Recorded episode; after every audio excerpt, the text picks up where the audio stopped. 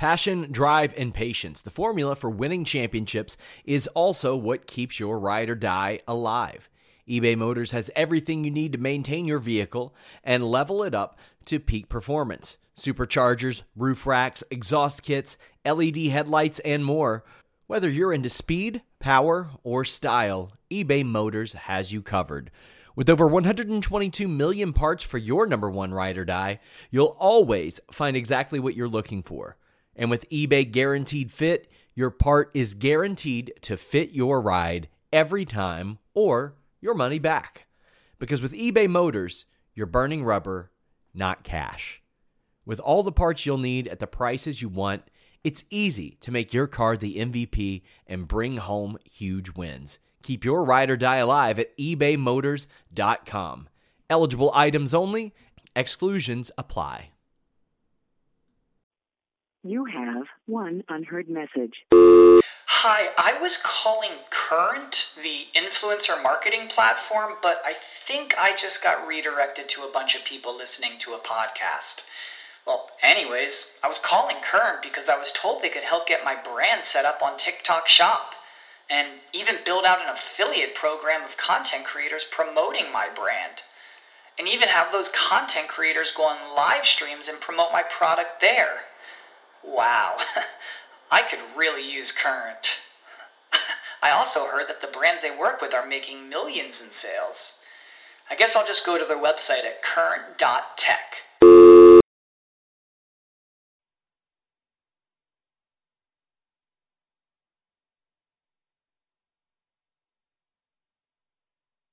It's the Fightful MMA Holy Smokes podcast with Showdown Joe and Sean Ross Sapp.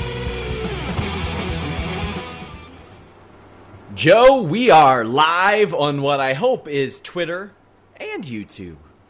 Awesome. What's going on, everybody? July 3rd edition of the Holy Smokes podcast. It is the post-Canada Day edition of the podcast. It is post-America Day, or no, pre-America Day podcast, and it's going to be one that is absolutely stacked. UFC 226.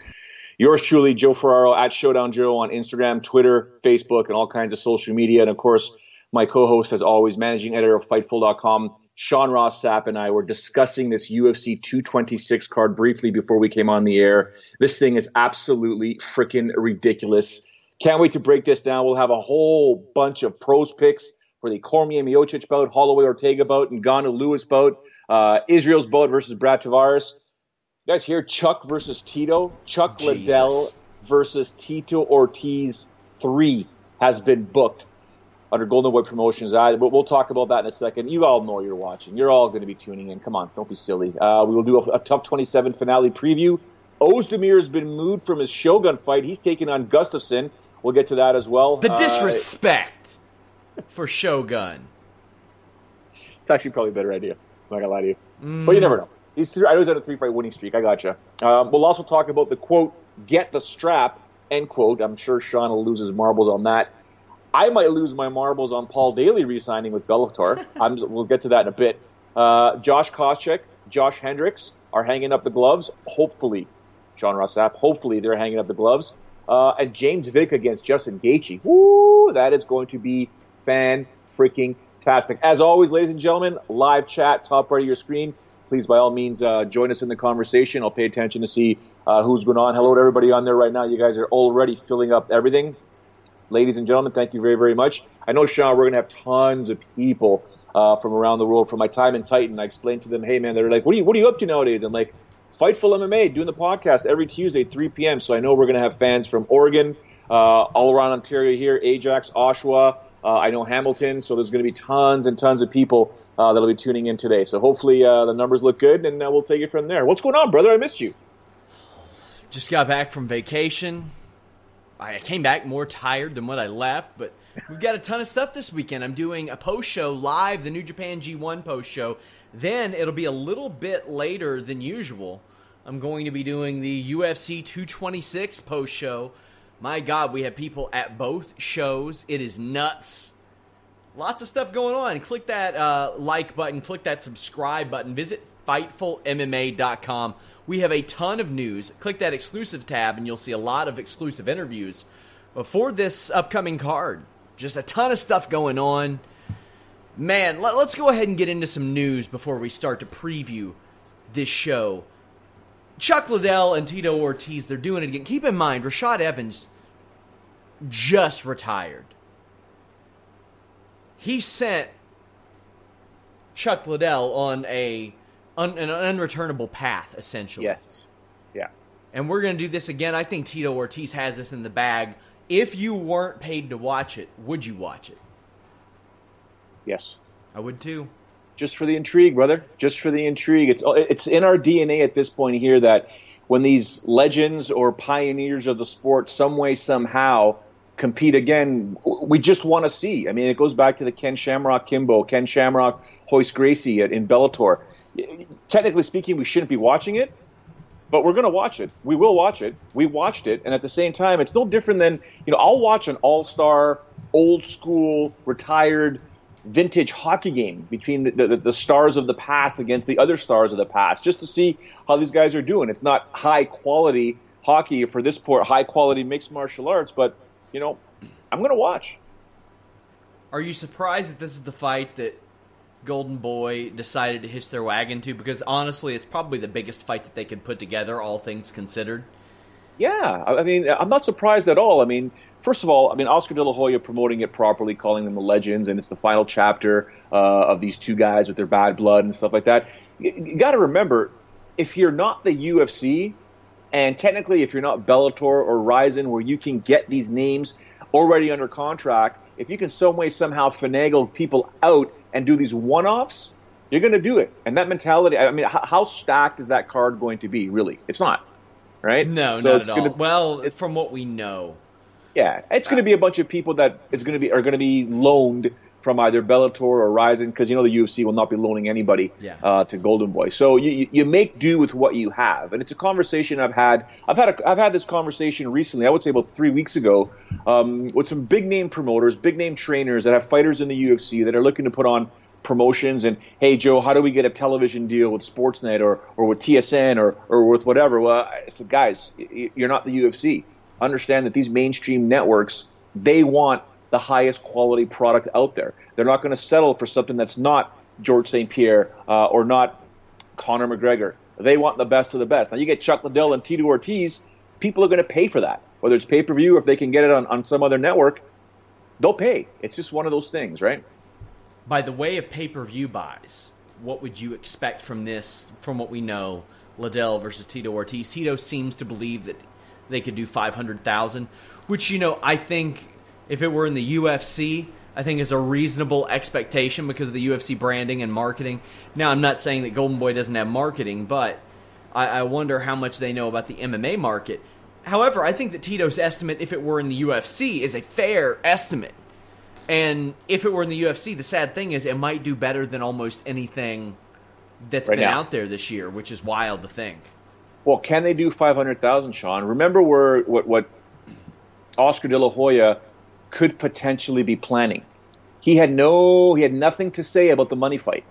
And we saw what the money fight did, albeit Floyd Mayweather, Conor McGregor, they did that world tour.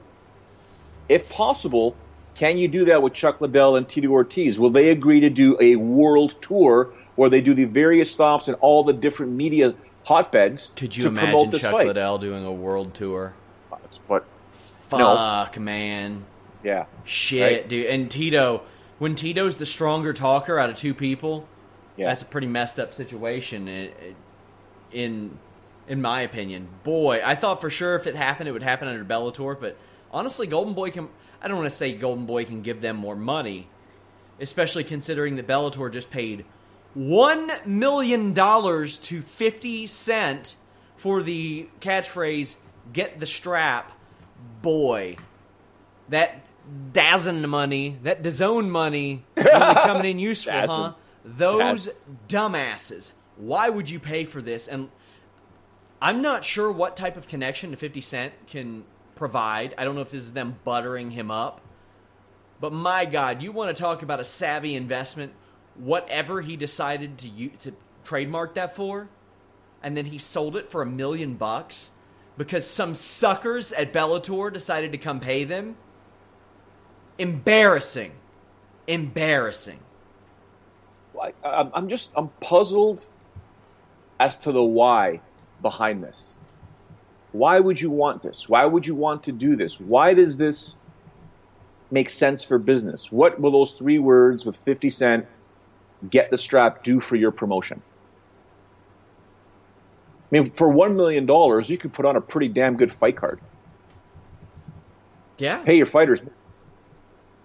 Right? And this is not – in no way am I saying am I taking a shot at Bellator for whatever reason. I'm saying you paid $1 million for three words just because it's 50 Cent? And hell, 50 Cent, bro, good on you, man. Good on you. You know, if I could – the Holy Smokes podcast, Holy Smokes, if I could sell that for $1 million, I'm in. You make money, Jimmy Van makes money, right? But for what? I don't get it. I really don't get it. I'm clearly missing the boat with this DAZN and DAZN confused. Yeah, it's I don't get it, man. That's such a waste of a good pay-per-view later in the year with Musashi, Rory, Vanderlei, Rampage, and then the welterweight tournament. Jimmy was asking me about that on last week's Fightful Lillis and Your Boy show. We've had a week to maybe digest that. What do you think about them putting their service, which apparently is the top 6,000 Alexa-ranked website, DAZN? I mean, so apparently they have some sort of reach. What do you think about them putting the show on that network? I mean, this is where we're going, John. This is where mediums are going to right now. It's all going to be streaming. I'm seeing dudes on the live chat right now talking about streaming this, streaming that. You know, if it's this much, I'll pay for it. If it's streaming and it's this price, I'll pay for it. That's where we're at right now, $25, $30. Like, people are willing to pay certain amounts for certain pay-per-views by a streaming channel. So, I mean, I'm not saying it's my age, but I like seeing things on television. Now, with the new technology these days with televisions, you know, you can it's all, you know, not pay-per-view, but video on demand, and you can hook up your internet to it and watch whatever you want on your television. I get it, but I don't know. I mean, just your provider, you have to promote your provider, which is weird. Yeah. You don't have to promote what's on television. You know what I'm saying? Like, if it's on TV, it's on Paramount or it's on Spike or it's on Fox or it's on ESPN, chances are you already know. Millions of viewers are watching in, but now you have to promote that your product is on this streaming network. And, you know, do people want to watch this fight on their phones, their tablets, their televisions? It's just the way things are turning, man. Speaking of Bellator, Paul Daley re-signed. Boy, this is some shit, huh? I mean, in his last fight, he literally booed Bellator. He said, "Boo, Bellator! This is how you get fans." Well, let's be honest. Let's take him out of any title contention. Yeah. He ain't there. Stop doing that. It's the Rampage Jackson thing. Why are you putting him in these types of fights? Yeah. Who does that serve? Because nobody watching a Paul Daley fight says, "Man, I'm really excited to see if Paul Daley can defend the takedown." Nobody. Maybe some fool. We want to see him wreck faces. Or maybe get his face wrecked. That's about it. So he re-signed. He's going to fight. He wants to fight all kinds of people. He needs to fight MVP. But MVP's going back to boxing. So what the hell is this guy going to do? I don't know. That MVP Daley fight is something I would absolutely... that's a fight you pay for, right? Like, that's a good fight. That's a quality fight. I know it's a fight that really belongs in the mixed martial arts. Third from the top pay-per-view fight on DAZN. I know it's a fight that belongs in the mixed martial arts bubble, but there could be some mainstream people that can truly look at that matchup and build it up accordingly and really say, you know what, that's a sick fight, man. Like, it's one of those. One sec. So, sorry, ladies and gentlemen, my son's right next to me here. He's trying to grab some stuff here he shouldn't be grabbing, so it's all good. You got your water over there? They can't see him anyway. All right, good. So this situation with the contract issue with Paul Daley, he was ready to leave, but where's he going to go?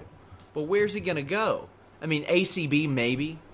ACB was what I thought, Sean. Ryzen. Yeah. I mean, the options technically are there. I don't think he can get touched by PFL. Right, but the options were there, and he came across saying how much he hated Bellator. And then he signs with them. Like, what am I missing here? Because you did have options, ACB, Ryzen for sure. It's puzzling. It's very puzzling. And a guy that I wouldn't be surprised to see him face in the future is Johny Hendricks, who announced his retirement from MMA after he lost his second fight in a row, his fifth out of sixth. His career has never truly been the same since really the first Robbie Lawler fight. Since he won the UFC title, his career's never quite been the same. He had a great performance against George St. Pierre, had a great career leading up to that. But since winning the UFC championship, he's won 2 fights. And that was in about 3.5 years. He just had a rough go of it. A rough go of it, and getting knocked out by Paulo Costa. It was the young lion coming in and taking down the old guy. He had trouble making weight. Didn't work for him at middleweight. He did beat Lombard, but Lombard is a former welterweight as well. The thing that I'll remember of Johny Hendricks is the fight with GSP and the lead up to that, how he beat John Fitch, Josh Koscheck, Martin Kampmann, Carlos Condit, one of the all-time best runs for a welterweight to get to a title shot that I've ever seen. And let's talk about before the Rick Story loss even, when he beat T.J. Grant, which that win looked much better a few years later, and Charlie Brenneman, and a lot of people thought a lot of things of Charlie Brenneman back then, if you remember. Charlie Brenneman was something to behold before that. He was 12-1 going into that fight and even did well after that. But Johny Hendricks, calling it quits, your thoughts on Hendricks? I mean, I know that you're close with GSP, so you may have a bit of a different slant on him, but thoughts on his career? Here's the deal. First things first before I get to it. Hey, Jeff Duarte on the live chat. What's up? Talking about the Showdown Joe Gies. There's actually Showdown Fightwear Gies from back in the day. I still have 3 of those Gies. And I know a lot of professional fighters that still use them. Those things were made in Brazil, were fantastic. Anyway, Johny Hendricks. So my thoughts on Johny Hendricks. On a personal level, one of my favorite interviews to do all the time, especially when he won the title the first time, and he had all 3 of his daughters there. And the second time I saw him when he was defending his title against Robbie Lawler, talking about the story about how the daughters would use the title in the living room, and they would basically argue amongst themselves, fight amongst themselves, with the winner getting daddy's belt. Right? So little cute things about Johny Hendricks. In general, my memory of Johny Hendricks will also be the fact that how he had that run to the title, like you said, those vicious knockouts, southpaw, going absolutely ballistic, dropping, fools on their faces, dropping fools straight backwards. And how about this? Never knocked out anybody again. Never finished anybody again. Okay, so this all goes back to a story I've told on the Holy Smokes podcast, before we became the Holy Smokes podcast, leading up to the Anderson Silva versus Chris Weidman one fight. Okay, I'll never, ever forget this. It's a pivotal point in the history of mixed martial arts, in my career, Garen asked Teed. George St. Pierre and I are discussing certain things, and George says, I want to pay for Johny Hendricks's, I want to do VADA. This is long before USADA. Yeah. I want to do VADA, and I want to pay for Johny Hendricks. I want to, out of my own pocket, I just want us to show the world that we are not on performance-enhancing drugs. What people don't realize is the absolute disaster of a kerfuffle that involved back in the day with Zuffa, and how they prevented that from, I believe it was prevented from happening, and how George St. Pierre got sick and tired leading up to this fight here, saying, I want to be drug tested. I want him to be drug tested. We have to set an example. And George St. Pierre having already one foot out of the octagon before that fight actually took place. If you take a look how George fought in that fight versus every single fight before that, you'll probably understand why George fought that way. He was done with the sport, and it was Johny Hendricks who was opponent. Now, part of that, in my opinion, and this is strictly hearsay, but part of that, in my opinion, was George saying, you know what, or maybe someone in George's camp, John, maybe someone, a doctor, something, and him saying, there's something up with Johny. There's something up with Johny. We should do this, because there's no way someone can go from that weight to what he looks like. Because if you saw Johny Hendricks outside of being a welterweight, dude was a big man. Yeah, he's a thick dude. yeah, he can pound back his barbecue, let me tell you, right? Like, this guy's just – but to George and his people, there was a lot of question marks there. And that was the infamous interview that I did with George, where George changed his tune from it's not the best fighter that wins, it's the best fighter on fight night that wins, to it's not the best fighter that wins, it's the fighter with the best doctors that wins. Yikes. Yeah, and I mean that – that speculation was rampant, and I think it's going to follow him, even though he's never failed a drug test. Nope. And then what happened after USADA came in? Look at Johnny's career. Now, we could say that about tons of fighters. It could be coincidental, but that's what you asked me about. Johny Hendricks, in my mind, super nice guy, great guy, awesome family man, amazing fighter. But from my own personal experience, that's what I'm going to remember. Yeah, and after starting with GSP, you look at the people that beat him. Robbie Lawler, Wonderboy Thompson, Kelvin Gastelum, Neil Magny, some studs. It's only been until lately, and Paulo Costa is also a stud. Tim Boach is probably the worst loss he has, and let's be honest, on any given night, Tim Boach is a European uppercut or an overhand right away from beating anybody. That can happen. That unfortunate string is what I will remember. However, I would not be shocked at all to see him fight in Bellator this year or to fight on that Golden Boy card with Chuck Liddell and Tito Ortiz. Wouldn't be surprised at all. Perhaps the biggest hit on his legacy is that goddamn steakhouse that he started. But best wishes to Johny Hendricks in retirement. It's always wild to see a guy who was a part of such a big pay-per-view. I mean, that GSP fight, now granted, GSP against anybody's going to sell pretty well, but $630,000, UFC would kill for $300,000 out of people now, and that's what Lawler Hendricks did. And since then, it's just been rough. I mean, their rematch did $400,000. Yeah, so just look at Hendricks. Hendricks in those Lawler fights, man, you want to talk about a dude that's got heart, a true fighter? Hendricks, man, that guy was – go back and look at those fights if you've never seen them, ladies and gentlemen. That dude had heart because he took some poundings. We talk about Cage Miles an awful lot. 5 rounds against GSP, 5 rounds against Lawler. Oh, how about another 5 against Lawler?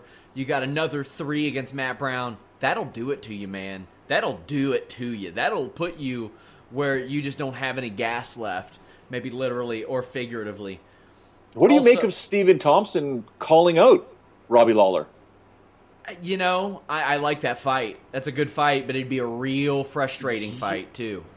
Okay. I like the fight. I think it's freaking awesome. But I'm also a human being. I'm a man. I'll fight anybody to defend my honor and defend my home and defend my family. But Robbie Lawler is one of those guys I'll probably never call out or defend myself against. I'd probably negotiate and be like, nah, dude, please don't hit me. Like, Stephen Thompson's a gangster, man. I think Thompson could do well, which we'll see based on how he does upon his return from a knee injury, which he told Fightful.com about a month ago. I think he could get around a lot of Lawler's strengths. And, you know, man, I don't know what Robbie Lawler has anymore. It's hard for me to tell what he has. I mean, when he first came in the UFC, we didn't know what he had, but he fought against – it seems like it's been a year since he's fought, but he lost to Dos Anjos in December. But he has only fought – by the end of this month, it'll be twice in 2 years. I mean, he missed a year between 201 and 214, and he's dropped 2 of 3. So, I mean, if I'm Stephen Thompson, that's a solid call-out. It's a smart one. He's still a name. It's a way for Thompson to keep himself up there. He's still highly ranked. I don't blame him. Also, another key cog in that welterweight division for years was Josh Koscheck. He last fought in February 2017, lost his Bellator debut. That's 6 in a row for him. And the way that he went out, Johny Hendricks, Robbie Lawler, Tyron Woodley, Jake Ellenberger, Eric Silva, and then Alonzo. But he was a character.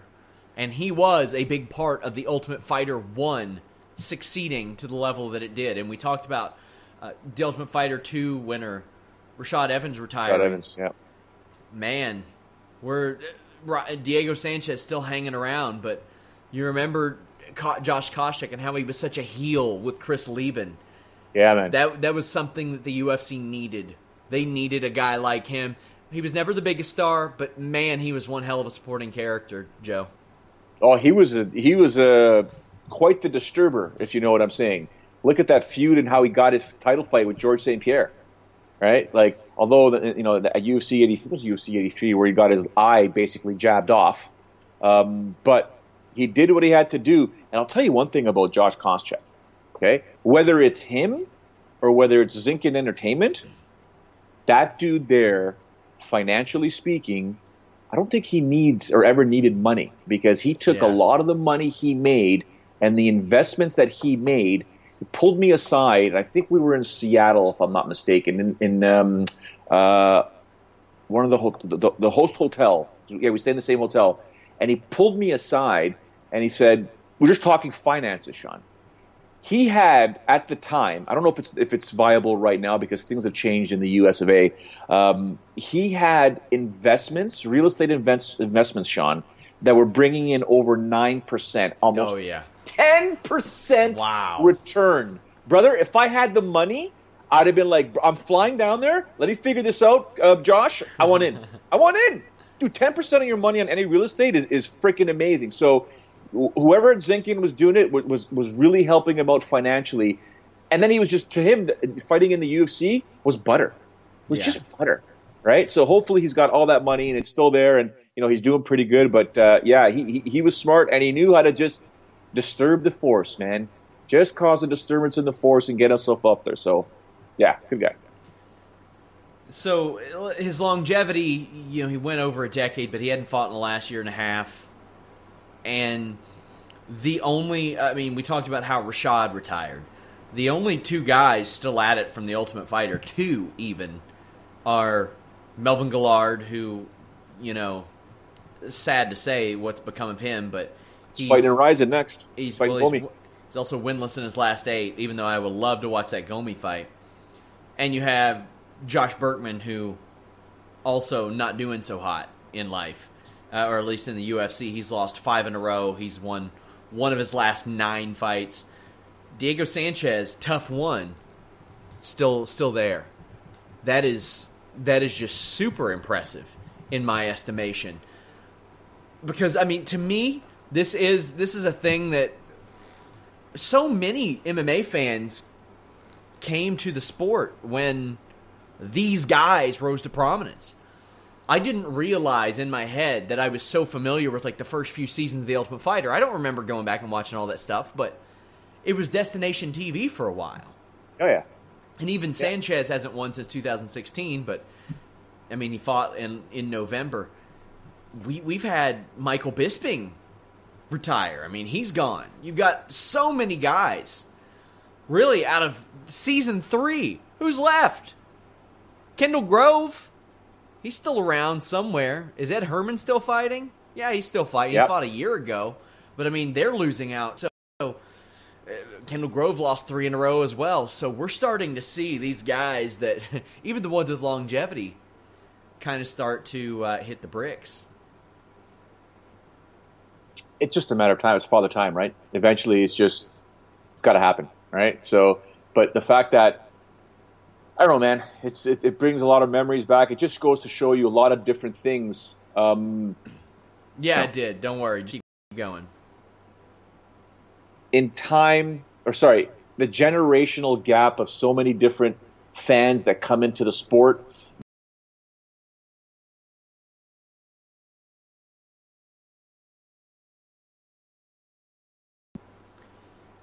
We will work to repair the stream. It's going good now, but we've got 2 real big shows coming up. Also, before we head to that, Ozdemir, out of his fight with Shogun Hua, it looks like Anthony Smith is in. Instead, Ozdemir will fight Alexander Gustafsson. Well, that's a good couple of fights in my estimation, but if I'm Shogun, I'm thinking, hey man, I'm 1 fight away from a title shot. Yeah, you're right. And I would be asking for it even if I beat Anthony Smith, although I'm not sure he beats Anthony Smith. But the disrespect to pull that fight on a few weeks' notice. No respect for the ticket holders either. That's shit in my estimation. To put that's like a third from the top pay-per-view fight. Now I get it. They got to start loading these shows up a little bit more, and you know we talk a lot about rights fees and all that goes on there. WWE's deals kick in October of 2018 or 2019. 19, yeah. I think don't UFC's kick off in January? Yeah. Oh boy, that's coming quick. Yeah. What do you make of the whole WWE promoting and talking about that? I mean, it's October 2019. Holy smokes, it's almost like 18 months away.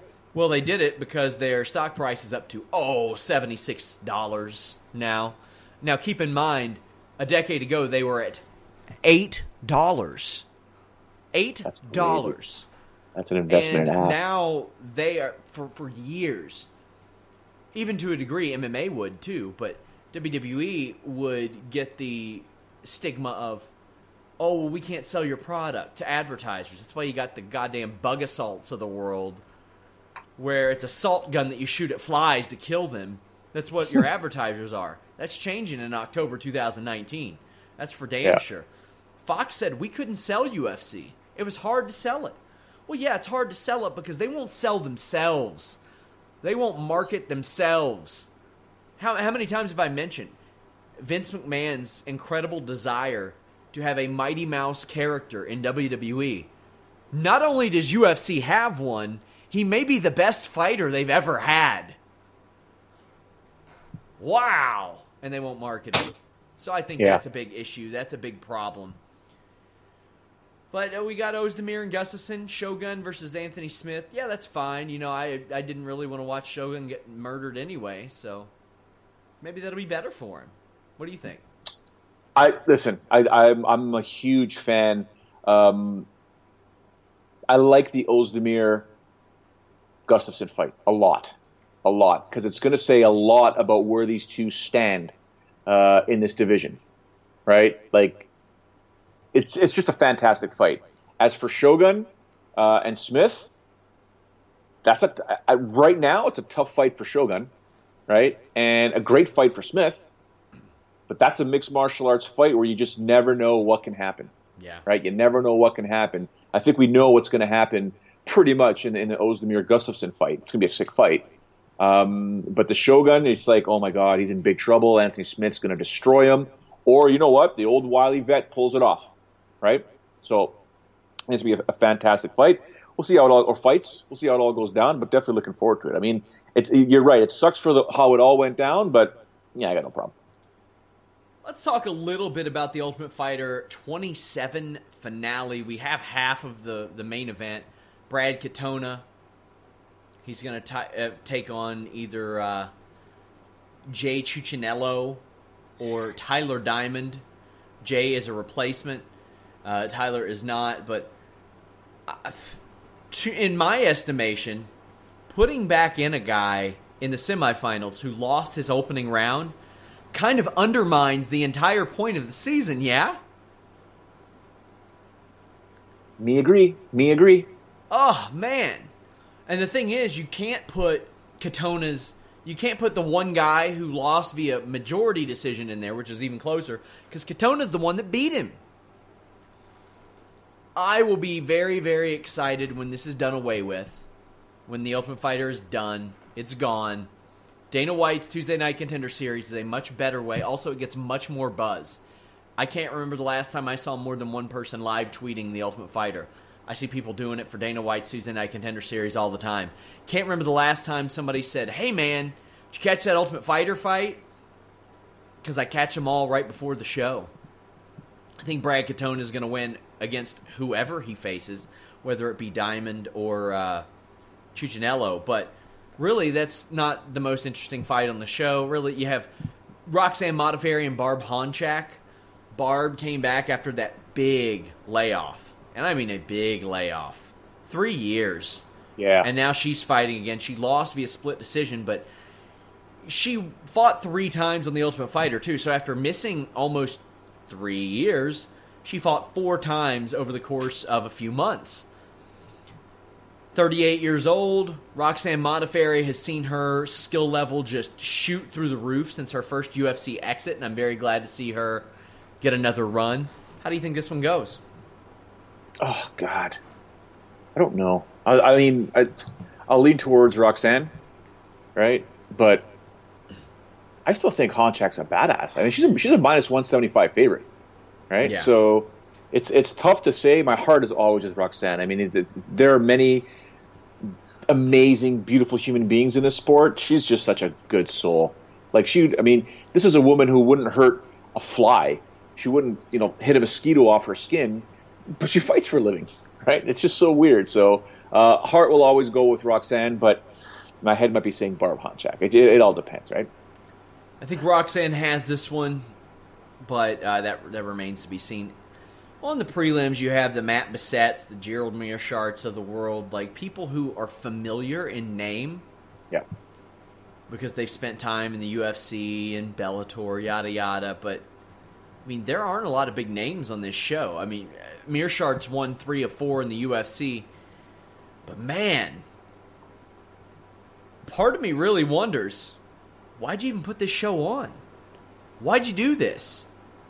You could Tavares versus Adesanya would have made a lot more sense on the following night's show, as well as if you want to highlight the winner of The Ultimate Fighter, just put them on the damn prelims of the pay-per-view. It's a little weird to me. We do have Alex Caceres, always fun to watch. Yeah, against Martín Bravo, but Bravo's 1-1 in the UFC. I'm gonna go with Caceres here, even though he's not seen the best of days.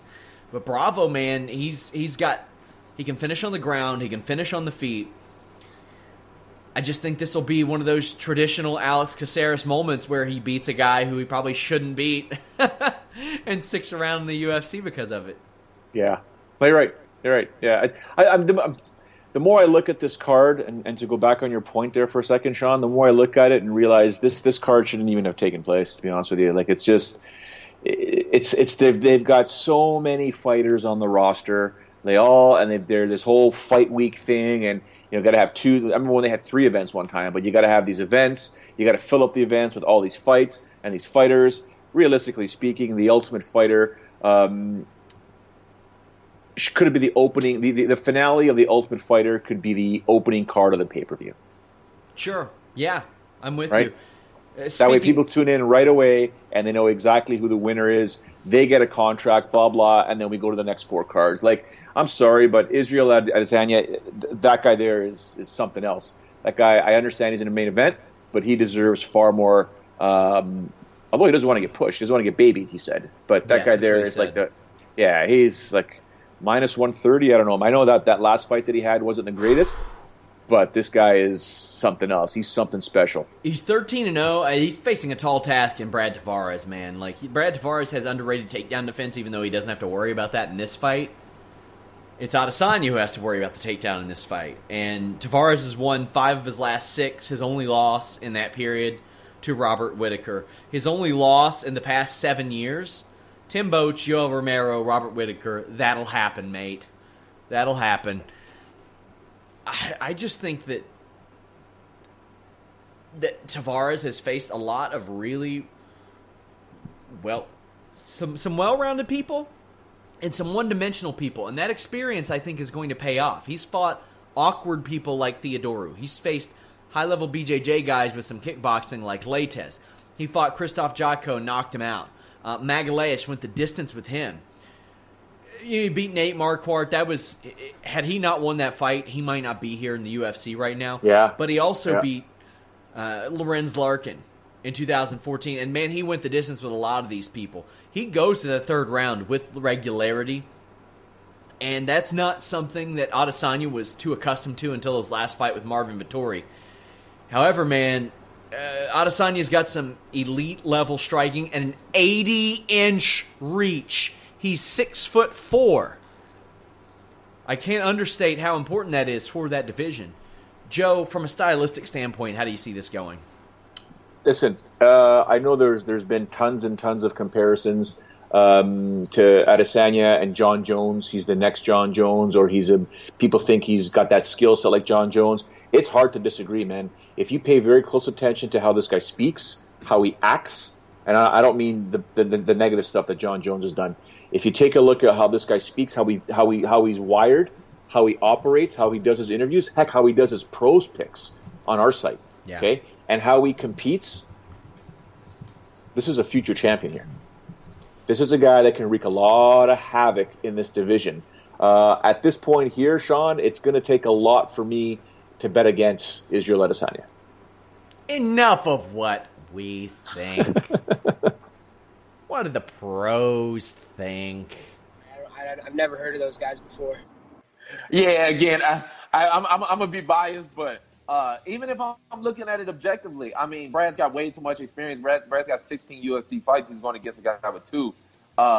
And in the second fight, you could see the kid was starting to break a little bit. So I don't know. I mean, I gotta go with Brad. I mean, Brad's my boy too. So yeah, I mean, I'm gonna help him get ready for that one.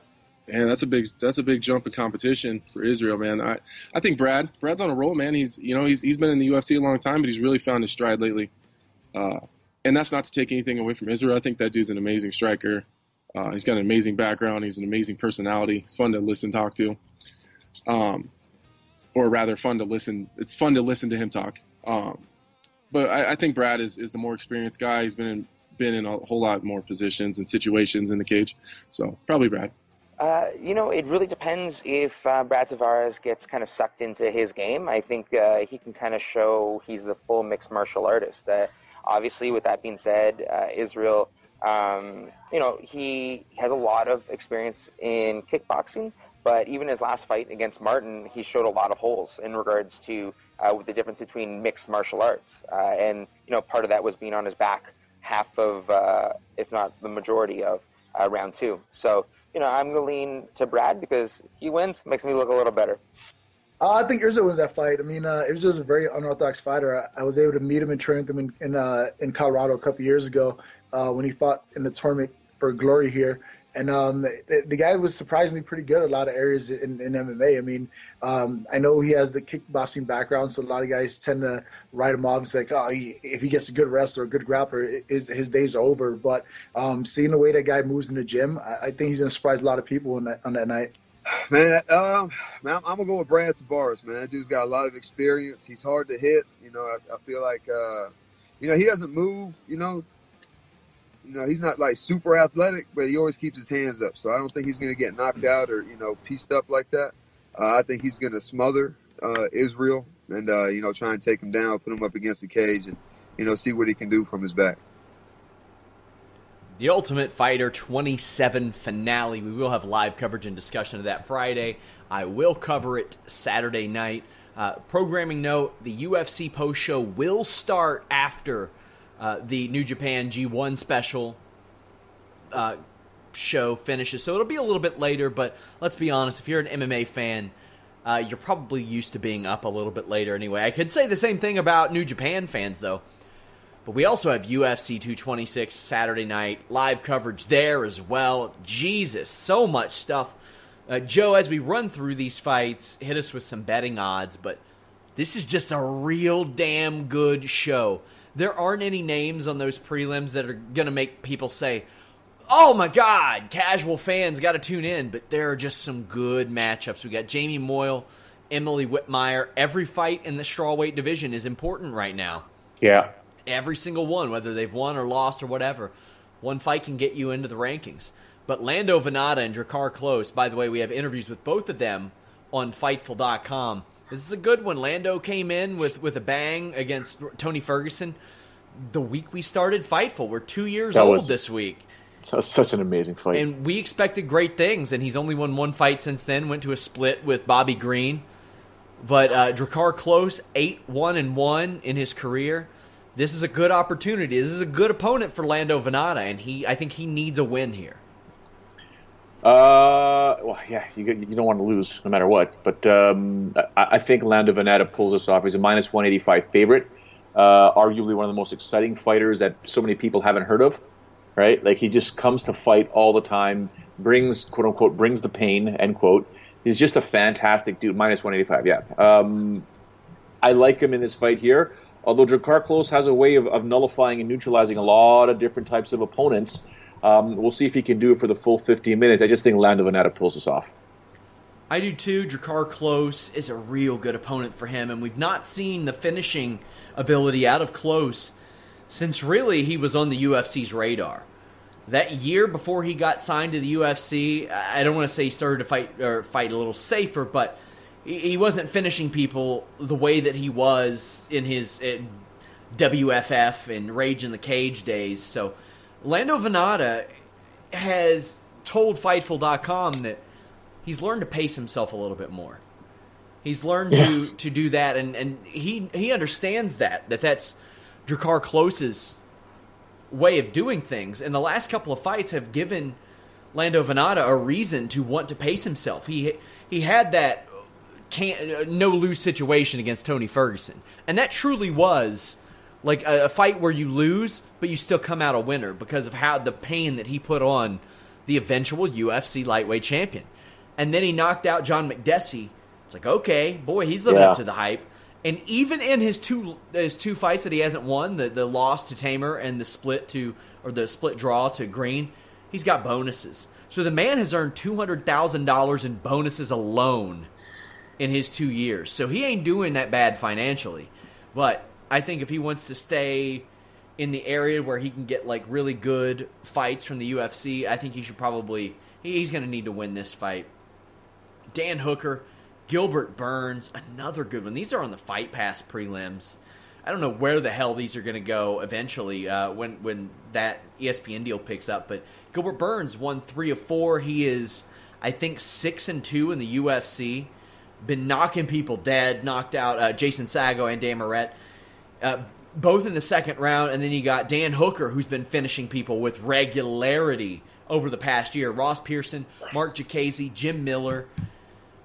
Ooh, this is a good one. This is a real good one. Dan Hooker has looked real good since going back to lightweight, and I love that. I love these guys who maybe didn't have the best run of it at a weight division lower, and they said, you know what, piss off with all this weight cutting, and they make a good run of it. I love that. How do you think this Hooker-Burns fight goes?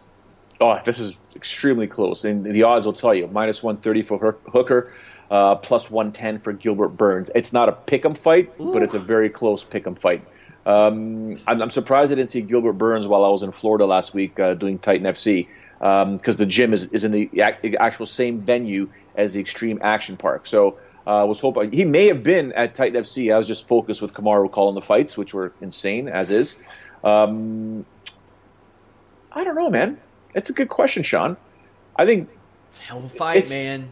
Yeah, it's a pick-up fight. Literally, for me, it's a pick-up fight. Anything can happen. I mean, I'd like to say Gilbert Burns, but Dan Hooker has a way of just, shut up, Showdown Joe. This is what I do. Boom. Over. Done. This is good matchmaking. This is really good matchmaking. Two guys on the come-up, two finishers. I really like it. Curtis Millender, I like him, too. He spoke to Fightful.com, won his UFC debut with a knee knockout of Thiago Alves. Got that performance of the night bonus, and he has been on some kind of streak over the past couple of years. I mean, this is a guy who lost 3 of 4 from the time he was... You have one unheard message. Hi, I was calling Current, the influencer marketing platform, but I think I just got redirected to a bunch of people listening to a podcast. Well, anyways, I was calling Current because I was told they could help get my brand set up on TikTok Shop. And even build out an affiliate program of content creators promoting my brand. And even have those content creators go on live streams and promote my product there. Wow, I could really use Current. I also heard that the brands they work with are making millions in sales. I guess I'll just go to their website at current.tech. The future is a hefty responsibility and not one that we take lightly. But then taking things lightly has never been what Hefty is about. That's why we've created the Hefty Renew program that turns hard to recycle plastics into valuable resources like park benches and building materials. To participate, simply fill up an orange Hefty Renew bag with accepted items, tie it up, and drop it in with your regular recycling. That's it. It's that easy. It's time to rethink recycling with Renew. Particular valued resources may vary by geography. More info available at heftyrenew.com. In Bellator, even fought his way out of Bellator, left Bellator on a win, but had lost 3 of 4, and then he's reeled off like 7 straight wins. He's facing Max Griffin, who, you know, Max Griffin has run into a Eliseo dos Santos and Colby Covington, 2 guys that are just real good, but he's got a nice win over Mike Perry from earlier this year. Another good good matchmaking call, in my estimation. Not any. I don't expect any of these guys on the top 15 radar anytime soon. And if I were UFC, I would have put this on the Fight Pass prelims and put Hooker and Burns or Venata and Close on the Fox Sports 1 show. That's a little puzzling to me. But, yeah, I'm going to go with Millender here. I think Millender is, over the past year especially, has been really, really aggressive, and it's paid off for him. Go find that LFA head kick knockout he had. Oh, wait, the first one. There were 2. But go back and find that. That was some good stuff. How do you think this one goes? Yeah, I mean, it's I think I'm going to give the edge to Max Griffin in this fight. I think I am, only because of just he's just a beast. They both are. But I just like Max Griffin in this fight here. When they first put it together and was first announced and doing a little bit of research, I'm just kind of like, man, this one can go either way. You know, Millender can do this. You know, Curtis could get him that. Blah, blah. I was like, you know what? Max Griffin impresses me. Impresses me a lot. I think he'll pull it off. Rafael Assunção has technically won 10 of his last 11 fights. Unfortunately for him, the one guy that's beaten him in that period, technically, is TJ Dillashaw, who is the UFC champion. So he's got a bold opponent in Rob Font, who we spoke to at Fightful.com. He's won 3 of his last 4. Is Rafael Assunção going to give Rob Font some Helvetica? Yes, he will. There will be some Helvetica, guaranteed. How can Rob Font underline his own skill set? He needs to make an impact. Son of a bitch. That was a good one. That was a good one. Well played. I think Assunção should have got the nod in his last fight. Oh, no, he did. But I'm just this is a guy who's undergone so much crap with his ankle and his Achilles. Yeah. That it took away, you know, a good piece of his career, and I just think that he knows he's got to be hungry. He's not happy. He knows that, you know, I should be the champion in this division. He believes it, and I think he's going to have to prove it again. And you know, Rob Font's no pushover. Not going to be easy, but I do think he gets the job done. I think Assunção pulls it off. I do too. This is a big opportunity for Rob Font. If you're Rob Font, you have to be just jumping up and down over this. You beat Thomas Almeida, who isn't what we thought he was. This is a major, major step up. And for Rafael Assunção, he's just biding his time. He's trying to keep getting those wins in the event that a Cody Garbrandt wins, or maybe he can get a rematch with TJ Dillashaw, because, I mean, he does have a win over TJ Dillashaw as well. That would be a rubber match. Right. So if I'm Assunção, I'm hoping, and the man will be 36 this month. He needs that title shot, and he needs it, like, soon. He needs it very soon. And I think he needed that knockout against Matt Lopez, too, which was 8 months ago. Yeah, 8 months ago. Because it had been 4 years at that point since he had a finish. He really, really needed that. He really needed to underscore things, just like he needs to do against Rob Font. We need a cheese meter. Meter on the screen. Yeah. Paul Felder, Mike Perry.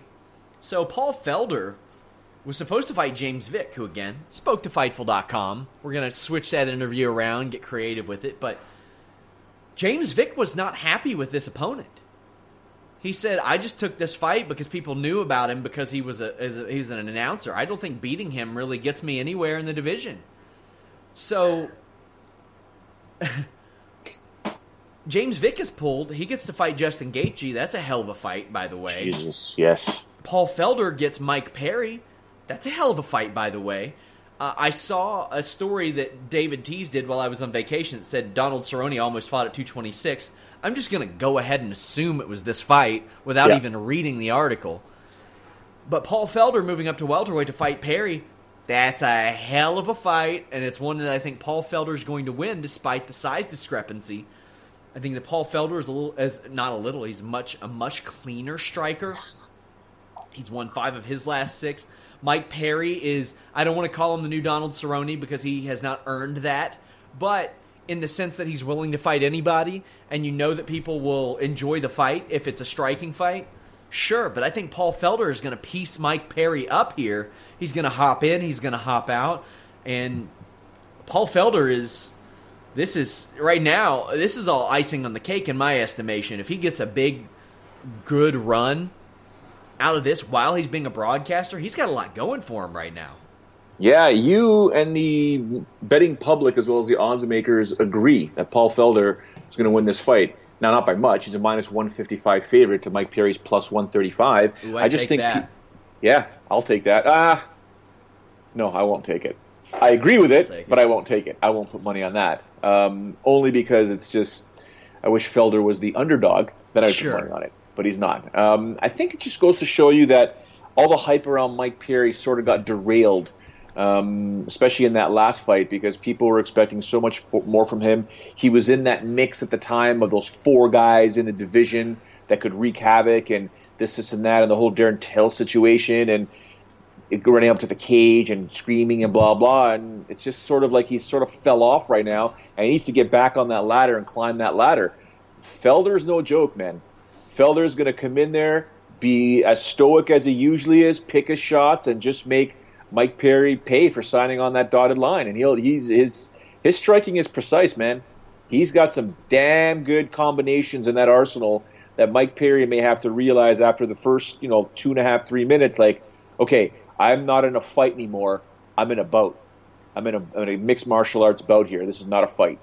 So Perry was also supposed to fight Medeiros. That was the carousel of these guys outside of James Vick are. It's kind of funny because you have Gaethje, you have Felder, you have Perry, you have Yancy Medeiros, these guys who have these exciting styles. Speaking of sometimes exciting styles, Uriah Hall taking on Paulo Costa. Ooh, I'm ready for this one because I do the UFC rankings update on FightfulSelect.com, and it's a thing I bring up all the time. Middleweight division is going to change. It's going to look a lot different. Uriah Hall is a top 10 middleweight fighter. I don't know how. I mean, he beat Jocko, knocked him out, cool. Lost 3 fights before that, beat Musashi. So he sandwiched this losing streak between 2 major wins. But this guy is so inconsistent. And everybody agrees it's the same thing. He pulls the trigger, he wins the fight. He pulls the trigger, he wins the fight. Paulo Costa seems to be one of those guys who has no problem pulling the trigger, especially if someone else is hesitant to. He has never had a fight go to the 3rd round. Ever. The thing is, that either bodes, I think, very, very well for Uriah Hall or very, very badly for Uriah Hall, based on if he'll let his hands go, let his feet go, come forward. The biggest favorite on this card is Paulo Costa, which means the biggest underdog on this card is Uriah Hall.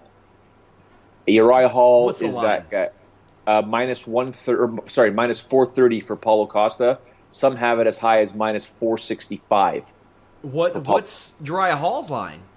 Plus 345. Oh, I'm putting some money on that. Right, I'd put some money on that. That's one. That's a flyer. You cannot count Uriah Hall out against any middleweight. One site has Paulo Costa at minus 545, Uriah Hall plus 370. That's unbelievable. Yeah. That is unbelievable. Now, do I think Costa's going to win? Probably. But I think that Uriah Hall is good enough, dangerous enough, and deadly enough to put a little bit of money on, to put a little action on there. So, ladies and gentlemen, what you just saw... in front of your own eyes, if you're watching this live or if you're watching it later or listening to this, you just saw an example of how to properly look at odds and say, what? Huh? I'm going to throw some money because Uriah Hall is so unpredictable. We don't know what he can do because he can end a fight when he decides to do it. And it's a situation where you say, well, you know what, Uriah Hall, I'm tired of his act and I'm tired of him not pulling that trigger and blah, blah, blah. But the capability is there for him to do it. That odds of plus 335, plus 345, plus 370 makes it worth your while to say, you know what, throw a couple of bucks on there. I'll get a crazy return, and not a crazy amount that you would put down, to say, you know what, I don't mind losing this money because the upside is absolutely huge. You're not dealing with a situation where this is an investment in real estate or long-term stocks. This is a one-time thing. Saturday night, I can make some really good money on a underdog that potentially could be a favorite when he decides to be. So the money on this fight should go on Uriah Hall.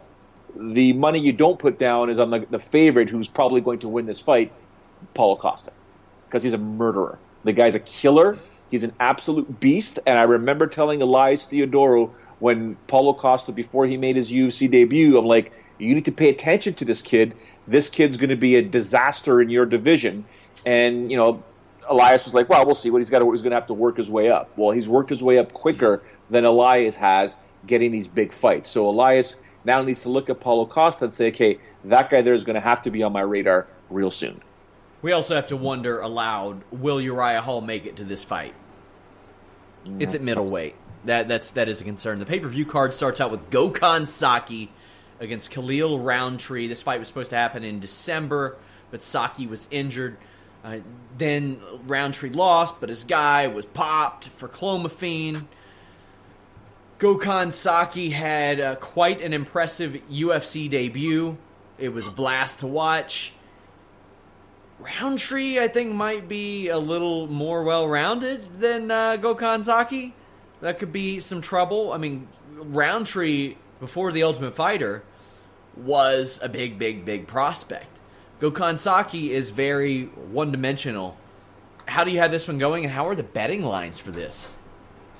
They're close. Minus 135 for Saki, and Khalil Roundtree is plus 115. Not a pick'em, almost a pick'em. Saki could sit in, liver kick him, and that's a wrap. Yeah, yeah. I mean, who cares what Saki's odds are? Just referee, move. Let me watch this guy fight. That's all that matters. That's what I'm looking for. It's hard for me to break this down because I've got such a little amount of footage of Gökhan Saki within an MMA world. And really, that fight he had in 2004, it doesn't mean shit now. Like, what does that mean these days? Something that does mean shit now is Michael Chiesa, who claims that he was going to get a UFC title shot with his win a few months ago. He was not, but we have an interview with him at Fightful.com. Taking on a former UFC champion in Anthony Pettis, who has lost won two of his last 7 fights. Pettis has to win. He had a fight of the night against Dustin Poirier. That's nice. He won his return to the lightweight division against Jim Miller. Michael Chiesa on a bit of a different track. He lost a year ago to Kevin Lee in controversial fashion, but he was losing that fight no matter what. He ain't getting a title fight with a win over Pettis. That's not happening. However, you know, while I say that Chiesa is on a better roll than Pettis, he also hasn't won in over 2 years. He fought once in 2016, once in 2017. It's his first fight of the year. That doesn't bode very well. But then again, when Pettis fights, it's been inconsistent at best. And a lot of question marks on this one, Joe. Take him down, get his back, choke him out. Right? Chiesa, don't even bother daring to stand and trade with him. I wouldn't. Just clinch, dirty, extremely dirty boxing. And I know Pettis has a good ground game, let's be honest. He's got a really good ground game. It's underrated. It's underappreciated. But take his back. Take his back. Don't get any shins, elbows, knees to your face in a stand-up. You win this fight. If you don't do that, you're probably going to get bloodied up. Now, Chiesa's a minus 155 favorite. Cool. Plus 135 for Anthony Pettis. Understandably, you know, I can tell by your face you're not liking it. By the way, Ole Samiole, I got 5 on it. That's a great name for a podcast talking about mixed martial arts and odds. I like it. We already have the music in our head. I got 5 on it, so of course. Gotcha. But you don't like those odds, eh, Sean? Michael Chiesa, minus 155, Anthony Pettis plus 135? Chiesa should be a little bit more of a favorite, but yeah. Yeah. Top 3 fights are something special. Francis Ngannou, Derek Lewis. Before we get into what we think, Let's hear what the pros think. Ngannou. They're basically the same guy, except Ngannou's a little bit better at it. They basically just go in the middle, huck and duck, and whoever lands is the winner. I think Ngannou's reach gives him an advantage, and he's got pretty good hand speed. I think he wins that one. Oh, Ngannou's going to knock Lewis into the next century, man. Lewis is a little fucking turd, man. That guy's a fucking fat, sloppy. He gets tired just putting on his pants, man. That guy's a joke, man. He's not going to beat a real fucking heavyweight like Francis Ngannou. I'm going to go with Derek Lewis. I know a lot of people are picking Francis, but Francis showed in the Stipe fight that he's very hittable. If you're willing to stand there in front of him and not try to avoid engaging with him, he's very hittable. And Derek Lewis has got the power, man, and he's got the chin. Oh, yeah. Look, I don't say nothing bad about Francis. Francis the man. Francis the man. I mean, I love Derek Lewis, too, but you know, I see Francis around here too much. He that motherfucker kind of scared me. But you know, I don't know. I've been even asking Francis if he needs some help on his wrestling. I've been thinking about reaching out and helping him out a little bit. So, I mean, I just see Francis being more well-rounded. Well, Jesus Christ, yo, hide your wives, hide your kids, because they're raping everybody. Yeah. That's it for that fight. Just run, everyone. Just run around in circles and scream. That's going to be a great fight. Knockout guaranteed. Guaranteed. Someone's going to sleep. Somebody going to get to hurt real bad in that fight. I might have to say Ngannou. Yeah, if they stand, unless Derek just takes him down and beats the fuck out of him. Unless Ngannou hasn't worked on his defense, on his wrestling defense a little bit more. But, yeah, for that fight, hey, I'm going to miss the Mac. Like I said, hide your wives, hide your kids, hide everyone. It's going to be crazy. That's tough, man. I'm going to go with Derek Lewis, though. I think he hits harder, probably not as athletic. You know, I think he's surprisingly athletic for a guy that big and built the way he's built. You know, he's shown to, you know, take it a little bit and then, you know, start swinging. But and even if he does get taken down, I don't think the fight's going to hit the ground. But he's shown that he can just stand up whenever he wants, so. Just stay with the American, Derek Lewis. When in doubt, go with the American. I mean, Derek Lewis, I feel like, is a more well-rounded fighter than Ngannou is. I know Ngannou recently switched up his camp and started training more in Vegas with other gyms other than his own particular coach that he brought with him from Paris. So we might see some different things from Ngannou, but at this point, I think Derek Lewis is just more evolved and has a lot more tools to win the fight. Oh, I'm going with my teammate Francis Ngannou. You know, I've been out here in Vegas with Francis a lot. And he's a funny guy. He's a character. We've grown a little relationship amongst us. And yeah, Francis, 100%. Full pros pick videos over at FightfulMMA.com. Click that exclusives tab. Also, we have a full playlist on YouTube.com/Fightful of pros picks. By the way, we have started a new YouTube channel, Fightful Scraps, which contains some clips of our of several topics throughout Fightful history. But we got Ngannou, we have Lewis. Despite what many may think, the size discrepancy isn't that different. Derek Lewis listed as 6'3", Ngannou listed as 6'4". Lewis kind of seems like a Mark Hunt like height because he's little and he's like stockier. But I think Ngannou's got the tools to put old Derek Lewis away here. Your thoughts? Methinks the is correct, because it's not going to be pretty. How are the lines for this one? Minus 380 for a certain Francis Ngannou. Bear. Plus 315 for Derek Lewis. This line is where it should be. I'll say this. Yes, it is. Also, it's worth putting a little bit on Derek Lewis again, too. It's worth putting some money on a Derek Lewis, Uriah Hall parlay, a few bucks, because you just never know at UFC heavyweight. You just never know. What happens if Ngannou gets dragged into the third round again?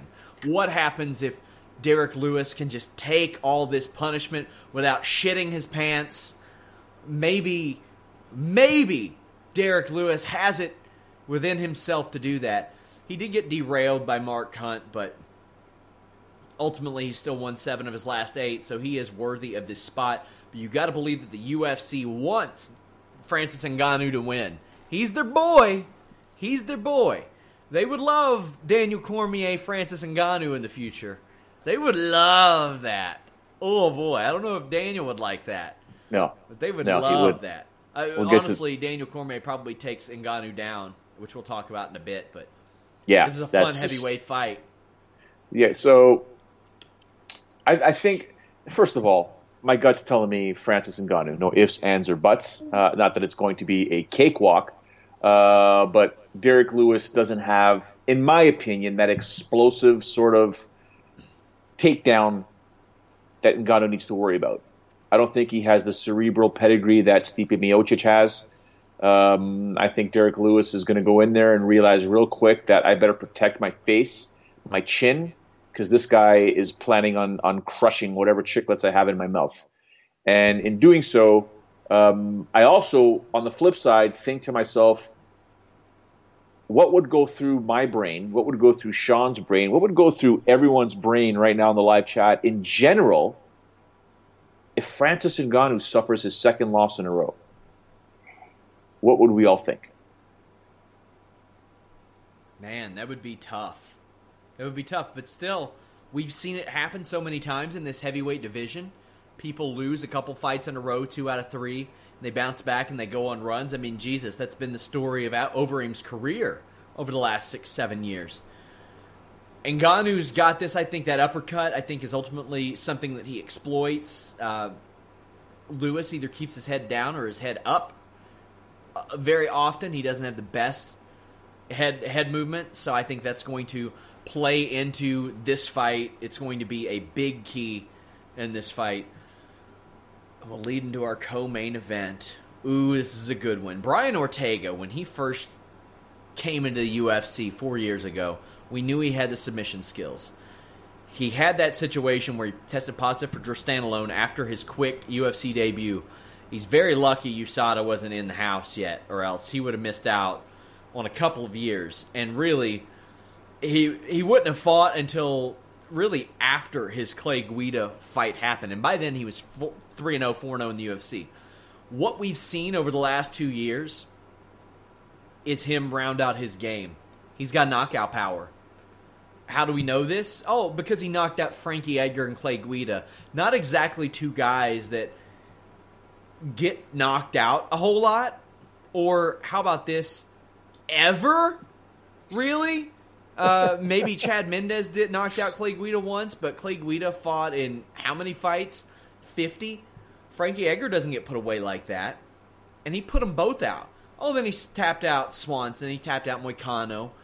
He earned this spot.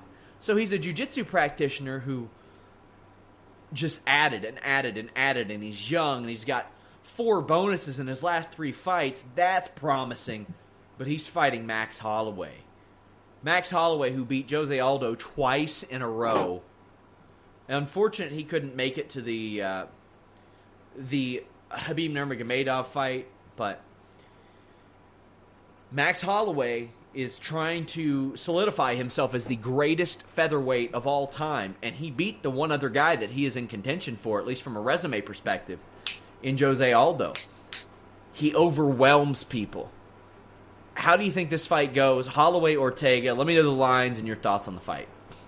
Max Holloway favored at -135. Brian Ortega +125. So, is this hype that is following Brian Ortega, or is this real shark money that says this guy's the real deal and this fight could go either way? Now, in examining these two guys, the way they compete, Max Holloway's not going away.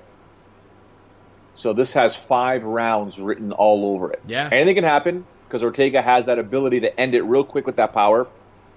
So does Max Holloway. The way he broke Jose Aldo Jr., if he can break Ortega, can end this fight. Ortega needs to get a hold of Holloway's neck, and things can get real ugly for Max Holloway. Right? This is going to be, no matter, I feel that no matter what happens or how this fight ends, you cannot turn your head away.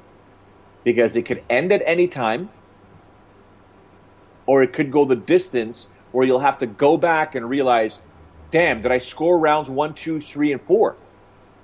So whatever you do when you watch this fight, don't take your eyes off it. Score each round, because you may need to tabulate your own unofficial scorecards at the very end. It's not like one of those fights where you're like, whatever, if it goes the distance, who cares, or blah. No, this one is going to be extremely close, in my opinion, extremely close, but can end at any time because both guys have that ability. Because Max Holloway can, if Max Holloway can withstand Brian Ortega's strikes and keep his neck and grip away from Brian Ortega, he has the ability to break Brian Ortega, who hasn't really seen this caliber of opponent late in the 4th or 5th round, because Holloway will come at you. So one of the great things about Max Holloway is he's exceptional at striking from a distance. He has great head movement, but he will brawl if he sees an opportunity to brawl and needs to brawl. Also, he doesn't get in too much of a rhythm, which is a very good thing for him because he can seamlessly transition his strikes. He can throw wild stuff. He can throw really technical stuff. He can go in range. He can go outside of range. He can work the clinch. He can pop in and out. He can use footwork. And it's really hard to time him. It's really hard to narrow down what he's going to do next whenever he's on the attack. We've seen him maybe not throw a strike for a full minute, lull somebody in, and then just blitz.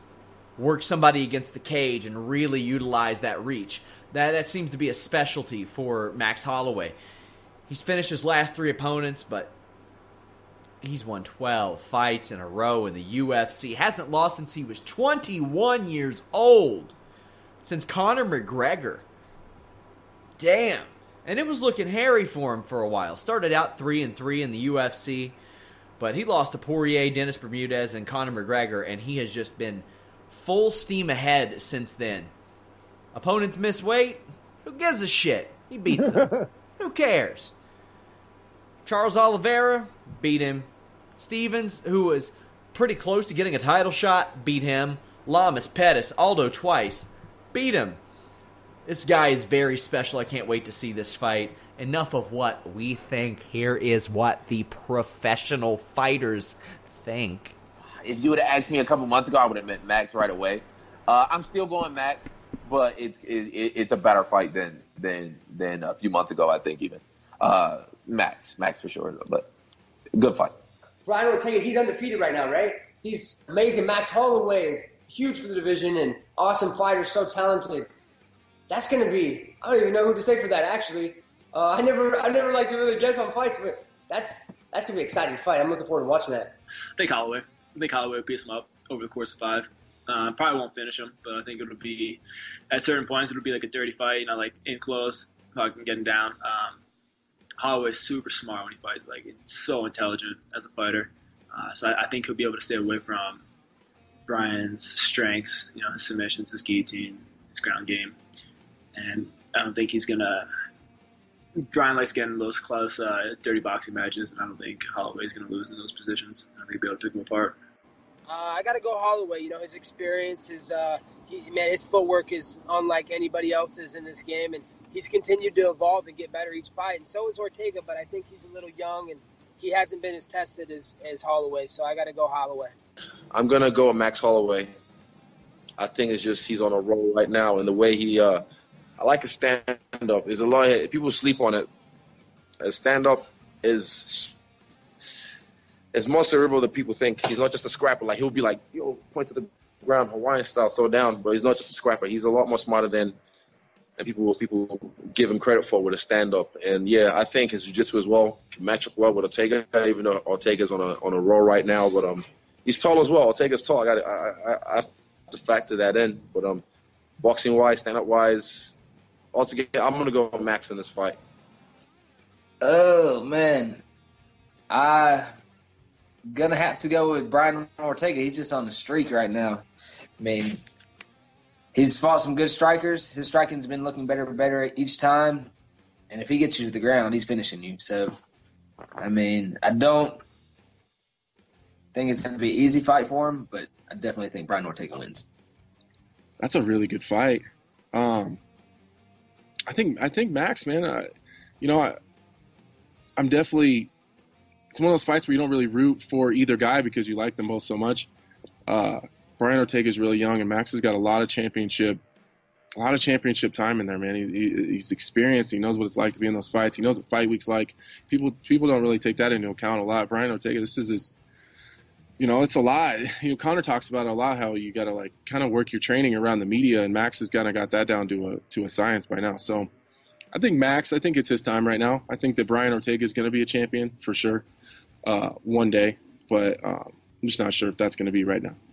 Blessed era. I'm going with Max for sure. I believe that Holloway's going to come out with the win. I know that Ortega, he's caught a lot of people with the little sneak attack. Got the guillotine on Cub Swanson, and he wound up knocking out Frankie Edgar. And I give it to Ortega.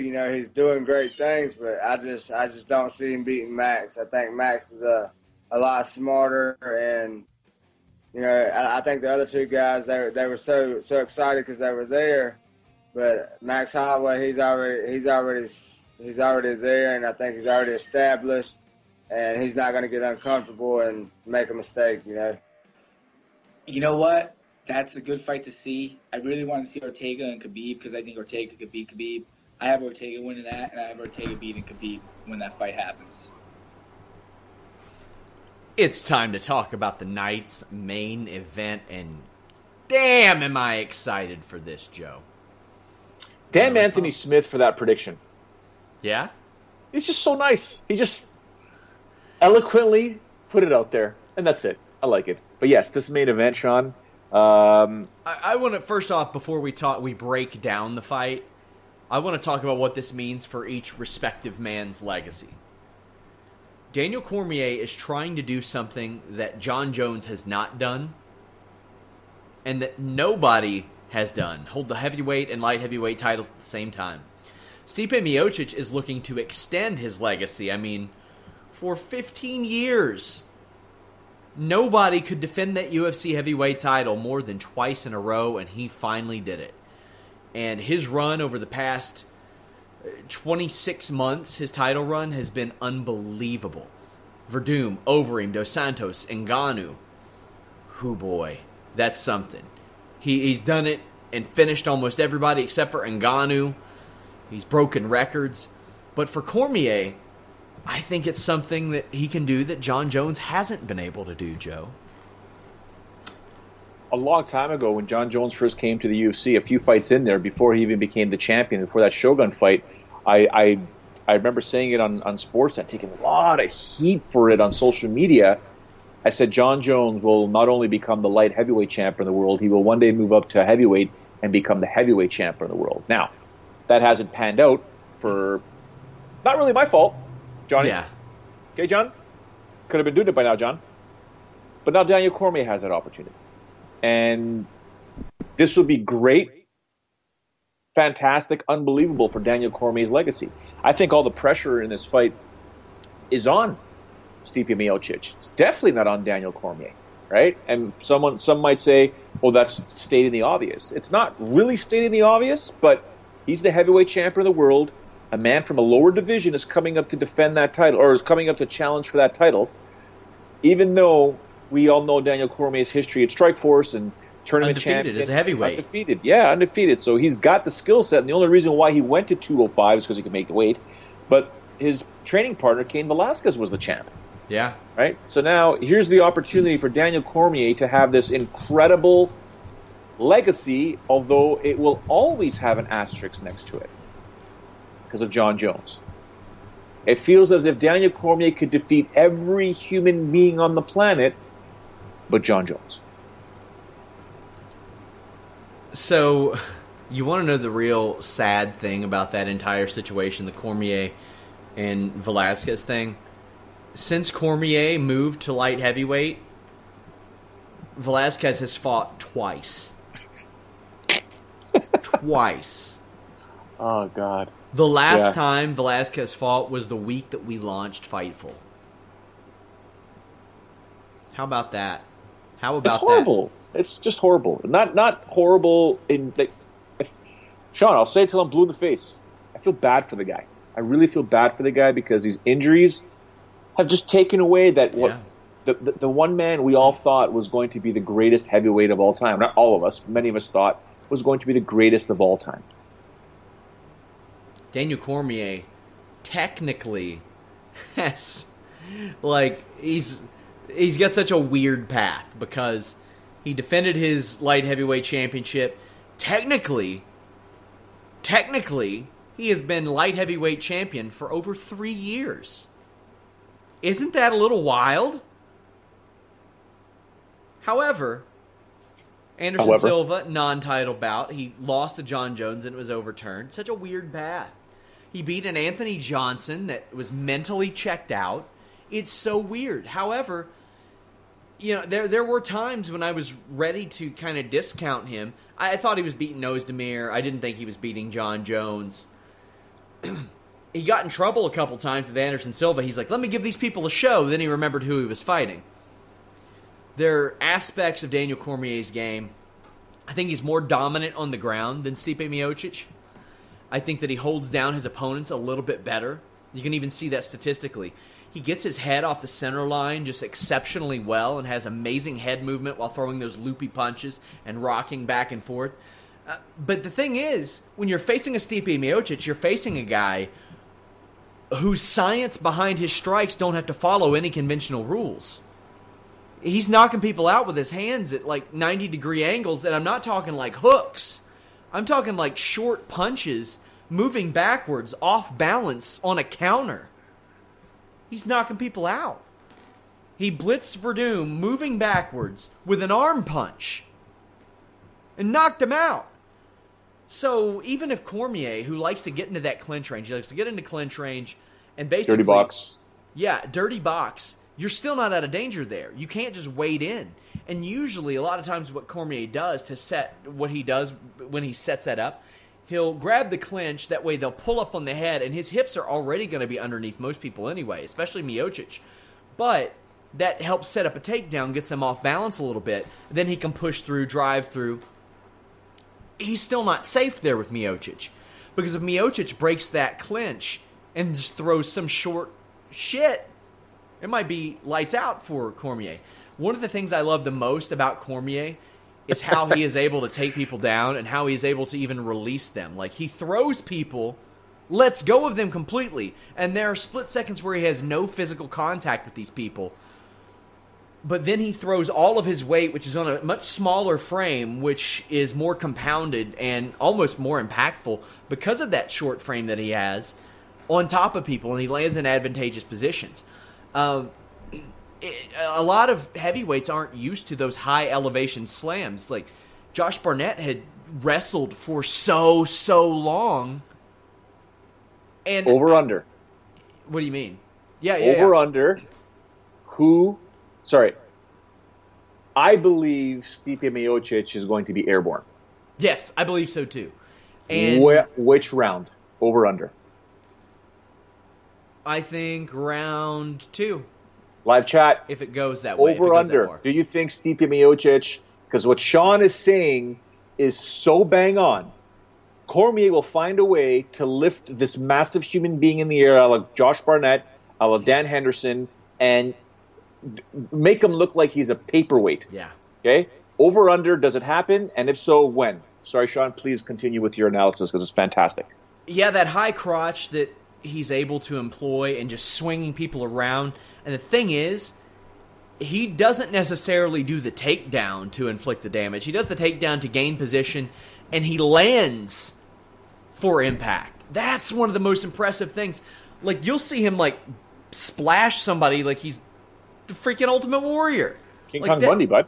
Yeah, it's fantastic, and I'm really excited for this fight. Not only am I excited for this, I'm excited to see, like, if Curtis Blades fights one of these guys next, because that matchup is exceptional too, because he's got high-level wrestling, and I want to see whose skills are negated tonight and whose skills are negated in the fall or the winter. I have not been this excited for a fight in a very long time. So the key for me in general, okay, leading up to any UFC pay-per-view, leading up to any main event in general, is the mainstream texts that I get. Sorry, my phone's plugged in. I almost ripped it. When people start messaging me, Sean, who are not in our bubble, hey, Joe, what do you think of this? Showdown, what do you think of that? Showdown, what are you doing Saturday night? Showdown, where are you watching this fight?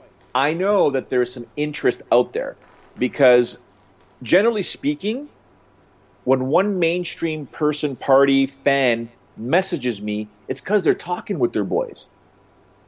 And those mainstream boys are talking with their boys. So there's a lot of interest in this fight because people realize the importance of Daniel Cormier, what he's done. They know he's got a name. I'm not talking about in the US of A, America, because you guys get to see this chap all the time on television.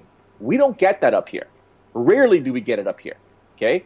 We also know Stipe Miocic up here as the heavyweight champion. He should be way popular. He's not. That's his own doing, but he's the baddest man on the planet. This fight is stupidly ridiculous.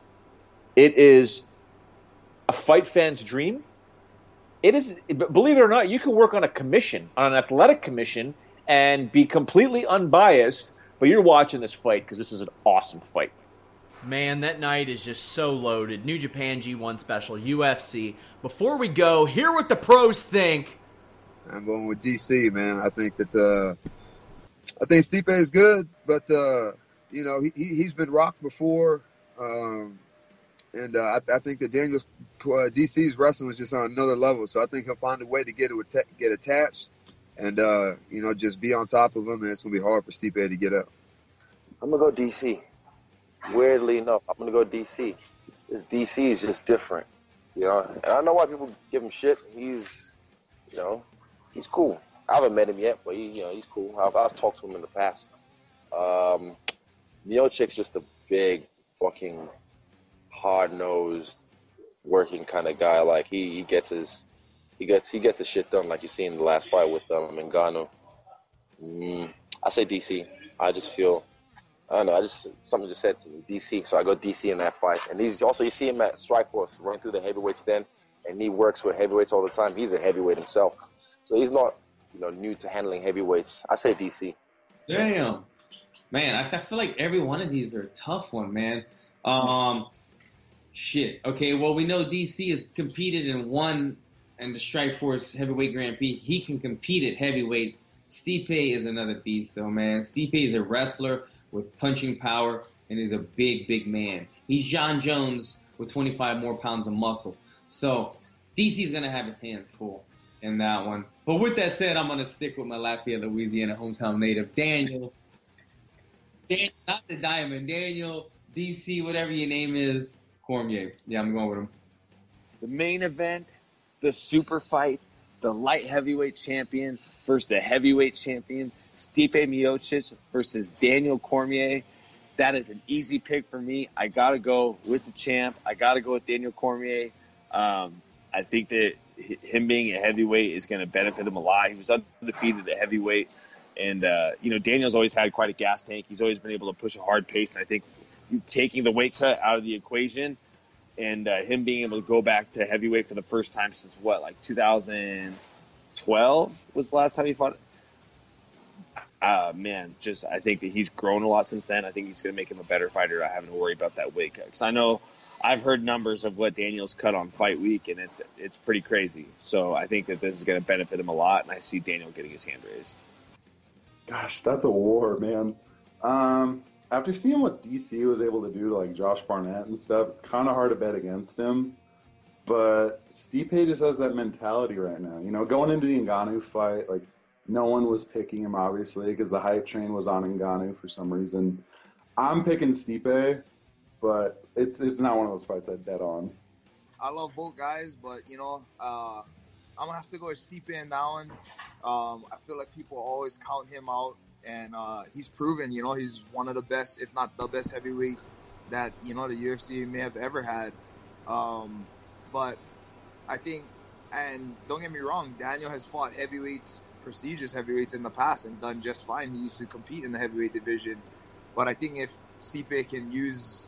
just his length, his size, not so much his power, because I think Daniel can compete with him in explosiveness and power. But if Stipe can just keep that range, keep that distance, and keep him at bay, I think that that Stipe can win this fight. But if Daniel goes in there and turns it into an ugly fight, how he does, then I could easily see it going his way.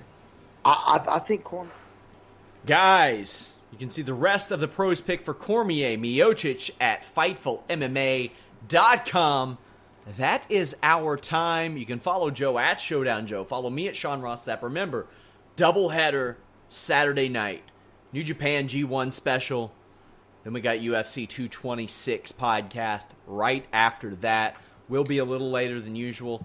Joe, anything else before we go? Yeah, just Stipe Miocic is -230. Daniel Cormier is a +210, just so everyone knows. Solid. Yeah, good luck with that. Other than that, back to the grind for this guy here. Back to soccer coaching tonight, tomorrow, game on Saturday, or game on Thursday, and then tournament on Saturday. Got to watch all my World Cup games.